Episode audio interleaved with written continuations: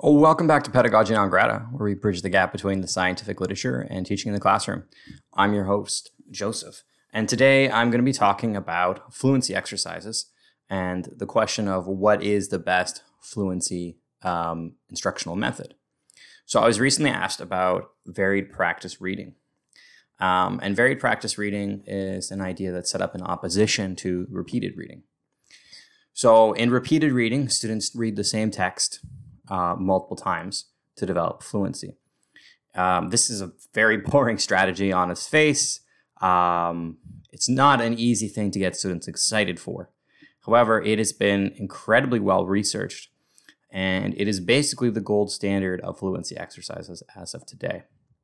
And what I mean by that is, um, if we look at the vast majority of the scientific literature, it appears that there are no other fluency interventions with as much research or as high of an effect size found in the said research other than repeated reading. So, repeated reading, I think, by default, becomes the most evidence based reading instructional strategy designed to increase fluency. Um, for example, John Hattie has looked into this and he looked into hundreds of studies on the topic and came out with an effect size of 0.75 which actually is higher than his effect size for phonics. So you could actually make the argument, although I think I don't quite agree, but I think you could make the argument that repeated reading is a more evidence based strategy than phonics, um, which is quite the claim, obviously.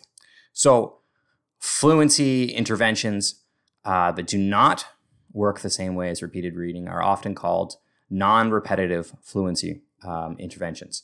Um, now, there was a meta analysis on this topic done by um, Zimmermann et al. And they found non repetitive um, fluency interventions to have an effect size on average of 0.1, uh, which is extremely low. Uh, I would say that the benefit of a non repetitive fluency intervention is likely statistically insignificant. Um, now, another thing to consider is when we're looking at fluency interventions, uh, usually they, they do this by having the student read the same text twice and then seeing, uh, measuring their improvement in reading fluency afterwards of the same text. Um, now, uh, if we look at studies where they do it more than twice, where they do it three times, the effect size becomes even larger than the 0.75 I discussed earlier. A meta analysis of this topic by Therrien et al. done in 2004, which looked at repeated reading uh, interventions in which the text was read three times showed an effect size of 0.95, suggesting that repeated reading is an extremely high yield strategy for fluency outcomes. Now, uh, repeated reading has been heavily criticized, um, essentially for the reason, reasons I said earlier that it's it's basically it's boring for students, and it feels kind of forced, for lack of better terms. The question becomes, well, just because the students do better at reading those texts, how much oh, applicability, applicability, I'm really struggling with my words today, uh, is there to other texts? Um, so, uh, the Iowa Reading Research Center, which is one of the leading um, research centers in the world, I would say, for uh, evidence based reading instruction, has developed their own method of um, fluency instruction called varied practice reading. Um, However, there has only been one study to date on this topic, and uh, it was done by the IRRC themselves, um, which leads to a potential bias issue. Obviously, they want the system to succeed because they're selling resources to go with it, they created it. Uh, that being said, I do think the study was incredibly well done. Um, to look at the study for a second, uh, it was done in 2018. It had a sample size of 827 students in the fourth grade, which I think is the best time to be conducting fluency interventions in general. Um, each group had 30 sessions, so we have a high sample size, we have a long period of time, and they also have a control group. Um, and their control group is repeated reading, which you should expect a high outcome out of. So uh, they found an effect size of 0.05 uh, for varied practice reading over repeated reading, um, which is interesting. Like I said, we have, this is pretty ideal study design, other than the fact that it was carried out by the creators of the, the concept. Um, however, the effect size of 0.05 is not, in my opinion, statistically significant. It's a very small effect size. Um, there are very few teaching outcomes with effect sizes this low. Now, obviously, it's skewed by the fact that the control group is another high yield strategy. So I wanted to see how this would turn out if we just did a pre-test, post-test. So they didn't include all of your data, but they included the difference and the um, standard deviation of their research, which allowed me to calculate the pre-test, post-test uh, effect size for VPR or varied practice reading, and it was 2.01, which is an extreme effect size. It's very, very large. Now, that being said, because it's only 0.05 superior to uh, repeated reading, I think uh, we have to assume that repeated reading also showed uh, a similar effect size. Now, that being said, they did not publish the data for the repeated reading results. They only publish the data for the varied practice reading results, which I will say is slightly suspect. Um, and it doesn't allow me to do this kind of comparison in a fair way. Um, when we're looking to try and make conclusions from this study, I think it's likely logical to conclude at this point in time that both varied practice reading and repeated reading are high yield strategies.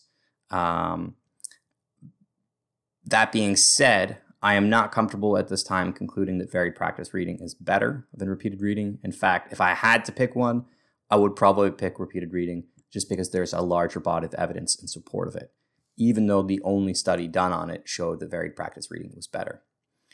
Uh, that also, I will also say that varied practice reading is hard to do.